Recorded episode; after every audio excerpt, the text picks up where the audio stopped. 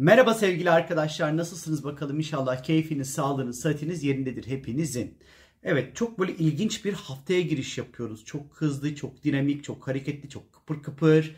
Ya bir sürü böyle olay aynı anda meydana gelecek bu hafta gökyüzünde. Ee, o yüzden çok önemli bir haftaya giriş yapıyoruz birçok anlamda.